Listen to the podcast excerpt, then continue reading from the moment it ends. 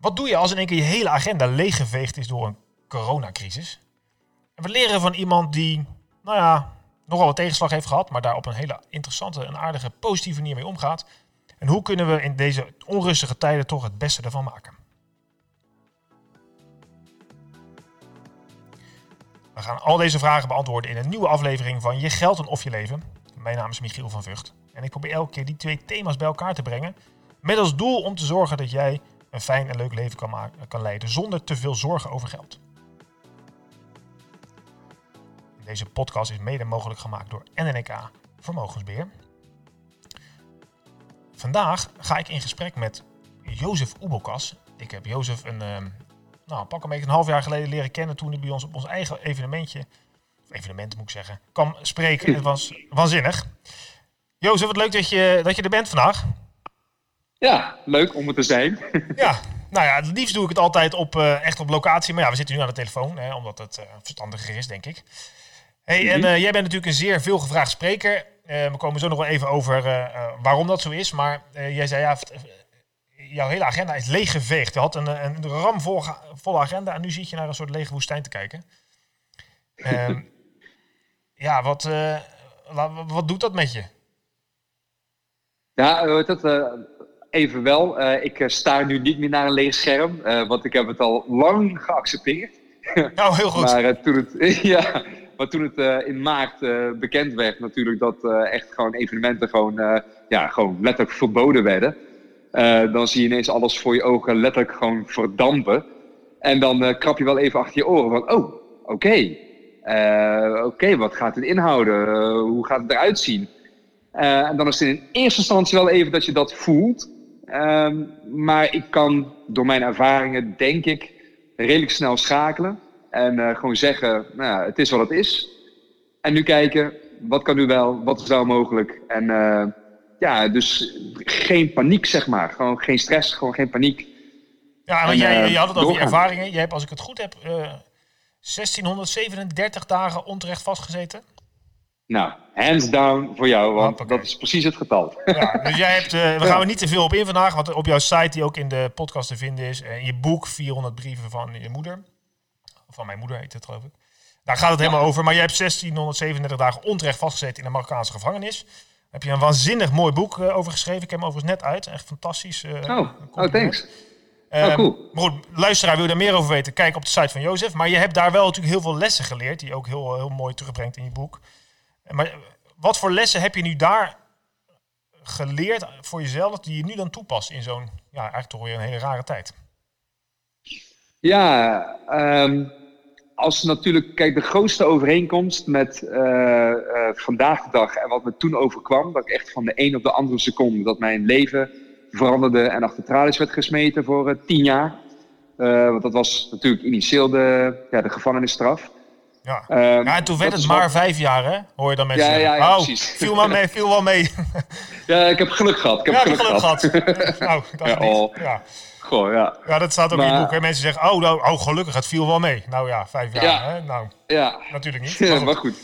Het is wel hoe je geluk wilt definiëren natuurlijk. Want uiteindelijk precies, is het inderdaad gelukkig geen tien jaar geworden. Maar um, wat, wat heel veel mensen ervaren nu is natuurlijk dat je op een totaal verkeerd spoor bent gezet door het leven. Dus er overkomt je iets, daar heb je nul invloed op, behalve natuurlijk hoe je ermee omgaat. Dat is wat heel veel mensen natuurlijk zeggen. En wat heel veel sprekers ook zeggen. Maar nu ineens wordt het gewoon keiharde werkelijkheid voor heel veel mensen. Ja. En wat ik echt de grootste les die ik heb geleerd, is echt gewoon de situatie zoals die is ervaren, omarmen, accepteren, zodat er ruimte gecreëerd wordt, letterlijk, uh, om te denken, wat kan nu wel? En toen ik die tien jaar celstraf kreeg, natuurlijk heb ik uh, uh, verwarring, verdriet, boosheid, frustratie. Ik heb al die emoties heb ik echt een hele tijd meegemaakt. Want dat is gewoon, ja, je rechtvaardigheidsgevoel, je, je mens, je eigen ik. Maar dan uiteindelijk is het echt letterlijk voor mij destijds die tien jaar celstraf. Ik kan daar niks aan doen. Dat is wat er wordt geëist. We blijven knokken voor onze vrijheid, voor mijn vrijheid. Mijn moeder, mijn vader, mijn familie. We bleven constant achter de schermen bezig om mij vrij te krijgen. Ja. Maar tegelijkertijd is het ook wat het is. En leefde ik echt gewoon ja, mijn leven op het moment. Dus dag voor dag. En wat wij mensen vooral willen doen, is weer controle willen krijgen. Is weer alles in hokjes stoppen. En oh, mijn leven moet er over twee maanden zo weer uit gaan zien. Ja, en dat maakt je gek, want je weet helemaal niet over twee maanden hoe het leven eruit ziet. Of hoe het zich allemaal gaat ontwikkelen. En dat is wel de grootste, ja, en dat is wel de grootste rust die ik op dit moment ervaar. Dat ik het gewoon helemaal loslaat, dat ik gewoon niet weet hoe het eruit gaat zien. Ik letterlijk, in plaats van wat sommige mensen doen als een soort van kip zonder kop, een beetje rondrennen en dingen maar verzinnen. En oh, en wat, en wat gebeurt er? En we kunnen nooit meer dit. En ja, leun ik eigenlijk een klein beetje achterover. Laat het allemaal een beetje gebeuren. En vertrouw ook ja, gewoon op het leven dat er wel weer gewoon dingen gaan komen. Want zo zijn wij mensen. Wij passen ons uh, altijd wel weer aan. Ja, dat, dat, dat, dat, dat ben, ik, ben ik met je eens. Tegelijkertijd zeg je dat je toen je vast zat, ben je natuurlijk uh, heel de tijd bezig geweest om, het, uh, om uiteindelijk het onrecht ongedaan te krijgen. Ja. Nu is er wat minder onrecht gevoel misschien, want we kunnen er ja, met z'n allen niet zoveel aan doen, zou ik zeggen. Um, is dat dan het verschil dat je nu dus wat meer rust vindt om het te accepteren? Uh, of dat je, want dat is wel een verschil met toen, toen, toen je natuurlijk vast zat. Daar was je echt. Ja. Deed, deed dat ja. je anders aan? Ja, ik heb wel. Uh, het grootste verschil is dat me dat toen alleen overkwam. En nu maken we het allemaal mee. Ja. En dat geeft me eigenlijk veel meer rust. Want ja, het is niet alleen ik, maar het is iedereen over de hele wereld heeft ermee te maken. Iedereen maakt verliezen. Iedereen uh, heeft gewoon problemen, even zo gezegd.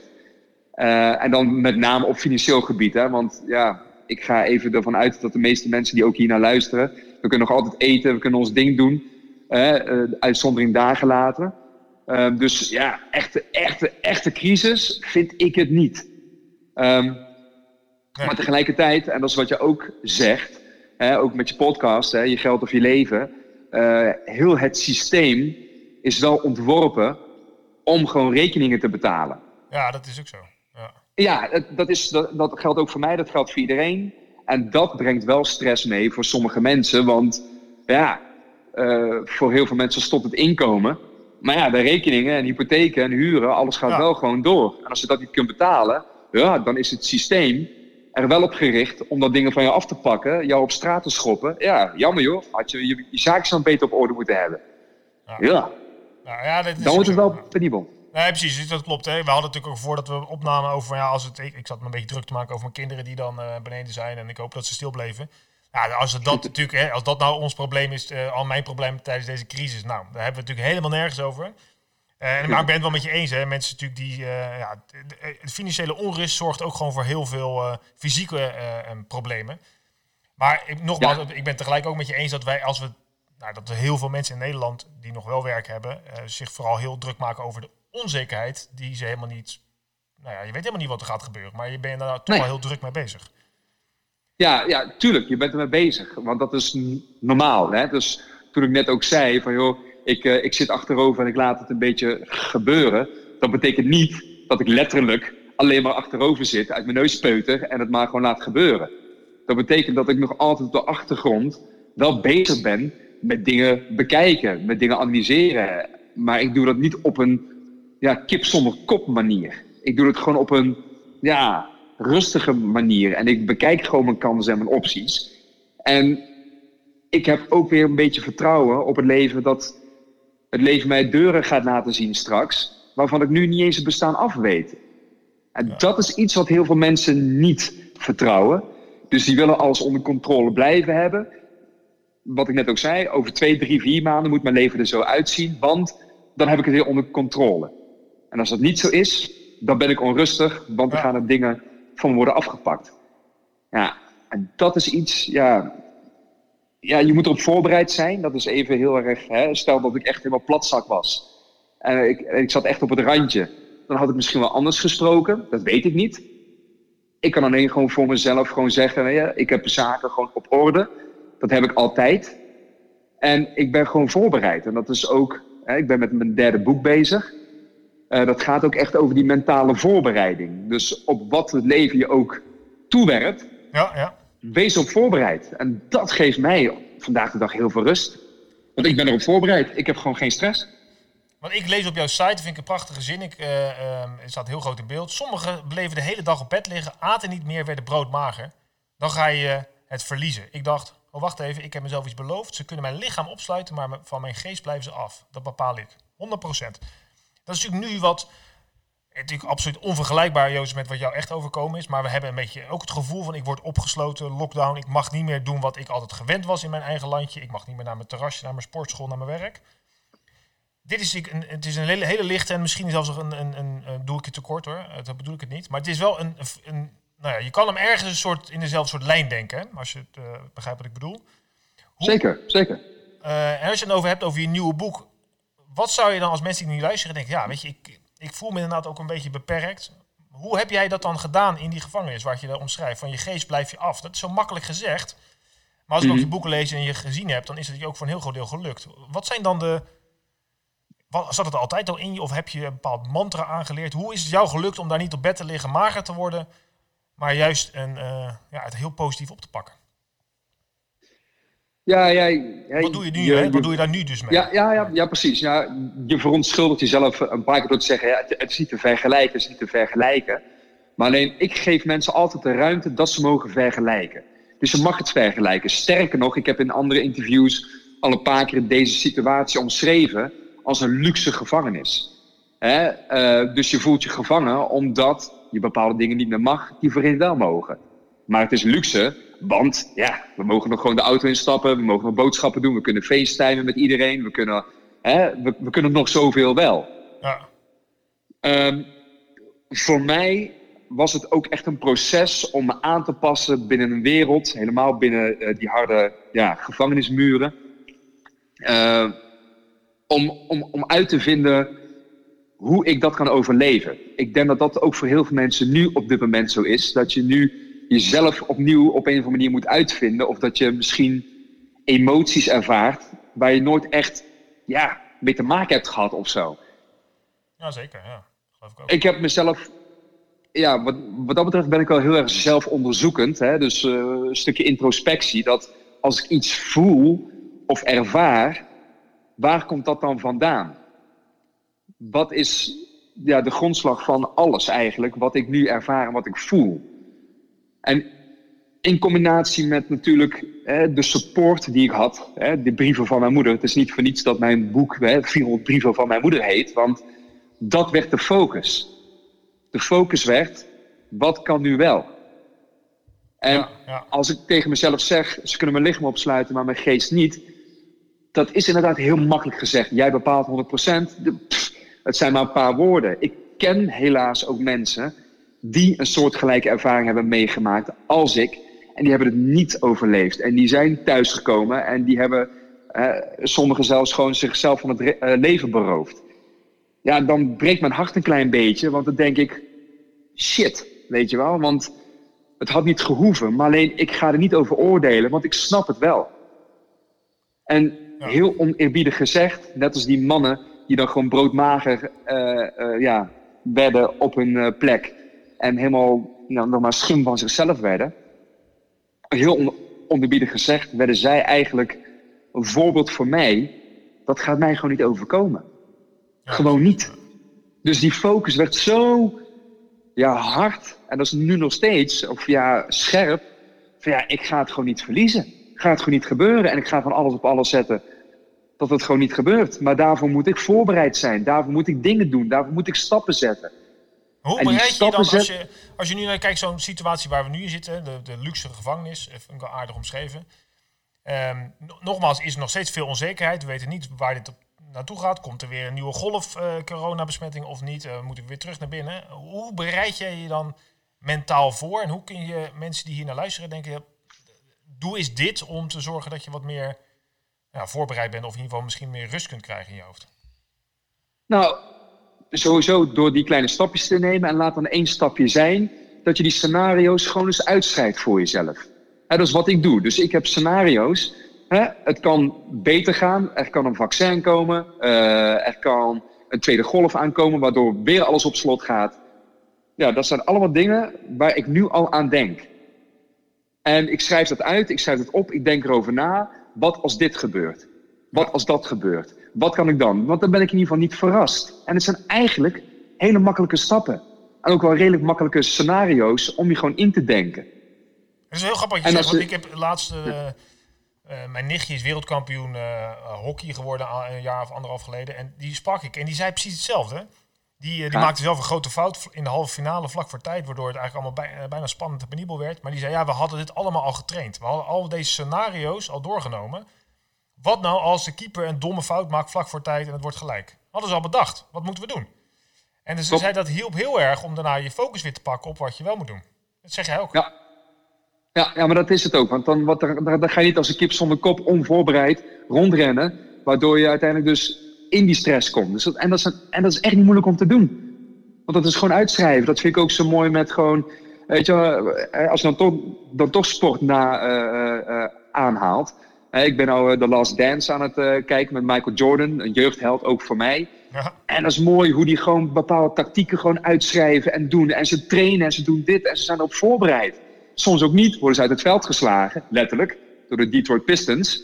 Maar uh, daarna komen ze terug, weet je. En, en, dat zijn dingen, ja, daar raak ik echt gewoon, ja, dan, dan voel ik dat vuur ook in mezelf.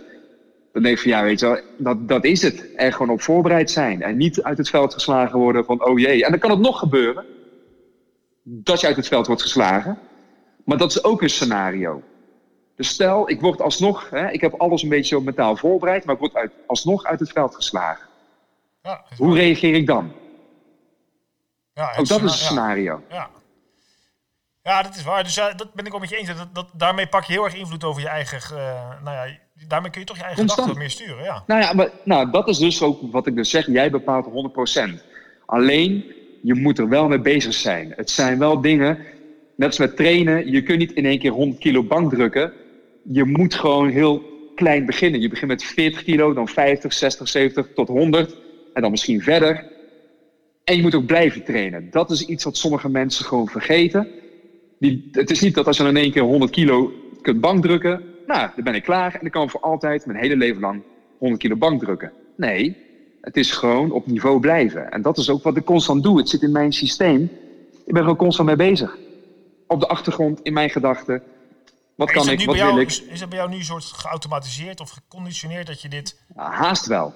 Ja. Haast wel. Dus, dus daarom dat ik ook gewoon net aan het begin ook zei van... Ik zit achterover, hè, armen over elkaar, maar tegelijkertijd ben ik ook heel erg bezig. En dat is die constante balans die ik gewoon ervaar, wat ook meteen een ja, stuk rust geeft. Ja, ja en, ik heb, als ik het goed in, in jouw boek heb gelezen, de, de 400 brief van moeder, want je hebt natuurlijk nog een tweede boek geschreven, maar in dat boek lees ik ook, ja, als ik, weet niet of ik het dan goed interpreteer, maar je moeder is ook wel een soort van streng voor je, in die zin dat ze je een soort verantwoordelijk houd, uh, houdt voor, voor, je, nou, voor je keuzes die je maakt. 100 procent ze is heel lief en ze is heel, uh, maar ze, is, ze leeft mee, maar ze doet niet alleen maar van, ah, oh, je bent zo zielig. Nee, ze zegt ook, je moet wel je eigen regie houden. Ja. Uh, en dat, ik kan me zo voorstellen, ik kan me eigenlijk helemaal niet voorstellen, maar ik probeer me een voorstelling te maken van het feit dat, dat als moeder dat ook best wel lastig is, want je zoon zit daar in een gevangenis wat allemaal niet best is. En dan hou je toch, doe je toch een beetje streng. Maar volgens mij is dat ook heel erg nodig, hè? dat je iemand soms bij je hebt die even zegt, joh, uh, kom op, weet je wel, die een, een soort coach of ondersteuner of hoe je het ook wil noemen. Ja, ja, zeker. zeker. Dat is ook, daarom zijn er zoveel coaches. Daarom heeft ieder team een coach. Want uh, dat is wel, hè, als ik die 400 brieven van mijn moeder niet had ontvangen, of als ik niet zo'n moeder had gehad, dan was het gewoon per definitie een ander verhaal geweest. Dus ik ben me daar ook heel erg van bewust. Daarom ga ik ook niet zomaar oordelen over een ander dat ja, die persoon het gewoon niet redt. Maar alleen waar ik wel voorbij wil gaan, uh, is dat mijn moeder in dit geval dan als e- excuus gebruikt zou kunnen worden waarom een, het een andere niet lukt. Omdat ik wel echt wil teruggaan. Hè. Tuurlijk, het ligt aan je DNA, het ligt aan uh, waar je bent opgegroeid, je omgeving, uh, waar je uh, bent op, noem het maar op. Allemaal factoren die ertoe leiden, ja, de persoon wie jij nu bent. Ja. Maar alleen ik, ik wil vooral nog verder gaan, dat allemaal weghalen en teruggaan naar de kern, hè, naar, naar wie jij bent maar vooral naar wat nu wel kan. Want iedereen kan een houding aannemen om te kijken, maar wie heb je nu wel? Of wat heb je nu wel? Al is het maar iets heel kleins. Hè? Net als ik in de gevangenis, wat kan ik nu wel? Ik kan voor mijn eigen tanden zorgen. Ja. Hoe, wil, hoe wil ik vrij zijn in mijn geest? Hoe wil ik een winnaar zijn als ik niet eens voor mijn eigen tanden kan zorgen? Dus dat werd gewoon mijn eerste doel in die gevangenis. Ik ga mijn tanden verzorgen. Zoiets kleins, maar tegelijkertijd zoiets cruciaals. En dat is ook nu in alles wat we nu ervaren en gewoon in het totale leven. Wat kan nu wel? Het hoeft niet heel groot te zijn. En laat niet die angst regeren, maar laat jij zien, joh, ik heb het onder controle, want ik doe dit, ik doe dat, kleine stapjes. Ja, daar deed je ook al heel veel um, nou, een soort kracht of inspiratie uit voor jezelf. Dat je denkt, nou, dit lukt me wel. Ik, er zijn dus, dat, Absoluut. dat zijn de stapjes die je dan ook in, juist in natuurlijk ontzettend onzekere en onrustige tijden uh, houvast geven. ja, daar ben je weer. Want je, uh, ja, ik was een, uh, een monoloog aan het houden tegen mezelf. Want jij, de verbinding viel af weg. Maar dat doen wij in deze podcast niet moeilijk over. We nemen hem gewoon verder op vanaf nu. We zitten gewoon weer in, in opname. Dat is de techniek, hè? Ja, dat is eventjes een ding. Ik ben met mijn provider nog altijd een beetje in, in de clinch dat ik zomaar weg kan vallen. En ik kan daar anno 2020 er niet helemaal bij dat we wel met satellieten rondom Pluto kunnen communiceren, maar dat de internetconnecties en belconnecties altijd soms nog te wensen overlaten. Hoe dan? Ja, precies. Maar ja, joh, dat maakt het wel weer authentiek. Ja, toch? Hey, maar ik was eigenlijk aan het zeggen van... Uh, um, wat was ik eigenlijk aan het zeggen? Ik ging over... Um, oh ja, nou ja, dat je die, die, kleine uh, stapjes, zeg maar, hè, bijvoorbeeld over je eigen tanden. Maar dat zijn de, stuk, de dingen die je dan toch houvast geven in ontzettend onzekere tijden. Klopt. Klopt. En dat is ook wat ik mensen altijd gewoon wil blijven, blijven vertellen. En ik heb nu al een paar keer gezegd, maar ik blijf het gewoon zeggen, want het moet gewoon ingeprent worden. Wat kan nu wel? En wat er allemaal in de toekomst gebeurt. En nogmaals, ik heb destijds natuurlijk die tien jaar zelfstraf gekregen in de gevangenis. Ik wist helemaal niet dat het maar, uh, uh, of nog niet eens de helft zou worden. Ik wist helemaal niet hoe mijn leven er daarna uit zou zien. En dat ik boeken zou gaan schrijven, dat het bestsellers worden. En dat het naar het Engels vertaald is en dat ik nu een veelgevraagd spreker ben. Uh, dat wist ik helemaal niet. Nee. En sterker nog, als ik me destijds zou hebben verteld, dan zou ik je misschien wel voor gek hebben verklaard. Want joh, hallo, ik wil mijn leven terug, ik wil mijn oude leven terug. Maar dat is in ieder geval wat niet gaat gebeuren. En ja, dat heeft mij nu, ja, nu op dit moment gewoon, weet je al, ja, ja, het oude leven. Ja, wat is het oude leven? Ja. Nou ja, dat vind ik ook nog wel grappig. Ik weet niet of dat nu nog steeds speelt, of dat je het nu juist misschien gebruikt. Je schrijft ook, uh, dat staat ook op je website, dus je hebt een aantal mooie quotes staan, maar dat je op een gegeven moment kreeg je zelfs een soort heimwee naar het gevangenisleven. En dan met name door de survival skills die je had opgedaan. Um, daar, daar, had je een soort van gevoel dat, dat je, nou, je moest natuurlijk overleven. Het was eh, letterlijk soms overleven. Uh, en dat je die skills kun je niet in het vrije leven hier op jezelf toepassen. Dat zijn dingen waar we natuurlijk net heel veel over gehad hebben. Um, is dat iets wat je, dat je, dat je daar nog een soort, uh, dat juist die skills, dat je juist de omstandigheden als ze tegenvallen, dat je juist nu weer geïnspireerd raakt ook door jezelf. Omdat je denkt, ja, nu is het onzeker, nu kan ik boven mezelf uitstijgen. Is dat iets wat je nog helemaal vast hebt gehouden? Nou, dat is iets wat gewoon in mijn systeem zit. Dus, dus um, ik, ik ben er niet heel bewust mee bezig. En, uh, en, en, ik hou eraan vast. Oh, wat dat kan ik toepassen. En nee, dat, dat zit er gewoon in. Ben ik achtergekomen. Hè? Dus dat is eigenlijk ook een soort stukje onbewustzijn. Waar ik me nu bewust van word. Um, maar alleen, ja, die heimwee van destijds. Dat was maar Hè, dat moeten mensen wel snappen. Uh, je wilt natuurlijk nooit terug naar een gevangenis. Nee, natuurlijk. Maar alleen, uh, ik beschrijf dat vooral in mijn tweede boek. Van hoe kom je thuis naar zo'n ervaring? En bouw je alles weer gewoon op in een onzekere wereld. Of in een wereld die niet op jou zit te wachten als ex-gevangene. Of hoe sommige mensen het afschilderden als ex-crimineel. Hoe, hoe bouw je er überhaupt weer een leven op? Want er bestaat geen handboek. Nee. En die onzekerheid, en vooral toen ik net thuis kwam en dat er dan toch allerlei verwachtingen zijn van de omgeving.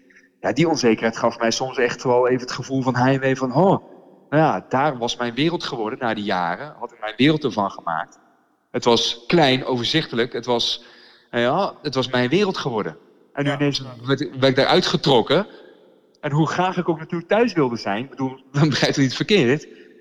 Maar dan moet je ineens weer opnieuw beginnen. Met alle onzekerheden. Maar heb ik ook weer geleerd met ja, vallen en opstaan van... hé, hey, het is dus weer mogelijk om een mooi, fijn, ja, succesvol, hè, tussen haakjes... Hè, want voor mij is succes echt vooral hè, dat ik kan doen wat ik wil. Maar waar vooral mijn passie en mijn enthousiasme ligt. Hè, vooral met het spreken op podium en nu dan even ja, online. Ik heb allerlei online lezingen, ook super gaaf om te doen. Ja. Ja, ja, als ik dat kan blijven doen. Ja, en ik ben van mening dat het altijd blijft. Want verhalen vertellen, ja, dat is gewoon eh, een van de oudste beroepen die er zijn. We zaten vroeger in de grotten al om, uh, om een kampvuur heen. Oeka boeka te zeggen, wat, ja, wat, wat we nou toch hadden meegemaakt. Ik kwam toen die mammoet tegen, jongen. Zo, die was groot. Ja, die was groot. Ja, ja, ja, sowieso. Ja. ja. Ja. Dus ja, ik heb daar allemaal niet zoveel, ja, ik weet niet, stress om. Nee. Nou ja, we zijn eh, richting het einde al. Heb je nog iets, want ik vond het heel leuk, uh, ging soepel op de kleine hiccup. Nou, was alleen maar leuk eigenlijk. Heb je nog, uh, want mensen, en nogmaals, ga vooral naar jouw site en koop je boeken. En boek je, boek Jozef, het is echt een waanzinnig. Het is, het is grappig en het is in tranen trekkend. Het is echt top. Ik vond het echt, um, sowieso moet iedereen jou een keer live zien. Um, maar, en ga dus naar de site van Jozef, die staat in de show notes. Die vind je hier in de podcast. Maar heb je nog iets? Ik denk, nou, de laatste, als ik nog iets mag zeggen, uh, Michiel, dan zou ik vooral. Nou, heb je nog iets? heb je nog iets? puntje, puntje, puntje. Uh, uh, nou, als ik iets zou mogen meegeven, is nou, wat ik vooral mensen wil gunnen. Dat is Ja. vooral wat ik wil zeggen. Hè. Eh, en dan vooral dat we maar met z'n allen gezond mogen blijven. Want dat blijft natuurlijk. Hè, mijn tweede boek wordt nu trouwens best veel gelezen. Zie ik in de verkopen echt grappig. Maar dat begint natuurlijk gezondheid, liefde, vrijheid. Dat is de titel. En dat spreekt misschien heel veel mensen nu nog meer aan. Ja, Maar eh, dat ik vooral mensen het inzicht gun dat het ook gewoon mooier kan worden. Dus in plaats van, oh jee, wat gaan we verliezen en in, in al die beperkingen denken. Nou, denk je nou eens in dat er misschien ook gewoon dingen veel mooier kunnen gaan worden. Hoe? Dat weet niemand, maar het kan wel. het kan wel. Nou, Ja. Dat lijkt me een prachtige afsluiting. Dankjewel, eh Jozef, dat je te gast wilde Graag zijn. gedaan, Michiel. En eh, nou, jij natuurlijk weer bedankt voor het luisteren naar deze podcast. En zoals je waarschijnlijk inmiddels weet, is mijn doel om 10 miljoen mensen in Nederland en België te bereiken. Althans, Nederlands sprekende mensen te bereiken. eh, om hun een iets makkelijker, leuker, makkelijker, gunstiger leven te laten leiden. En dat helpt eh, met deze podcast. En als je het dan leuk vindt, geef die dan een waardering of deel hem. Ook goed. En zo dan kunnen we meer mensen bereiken. Wil je meer informatie? Kijk op mijn website michielvanvugt.com. Vugt met V-U-G-T. Eh, ik wens je heel veel eh, plezier vandaag. Fijne dag. Hoi hoi.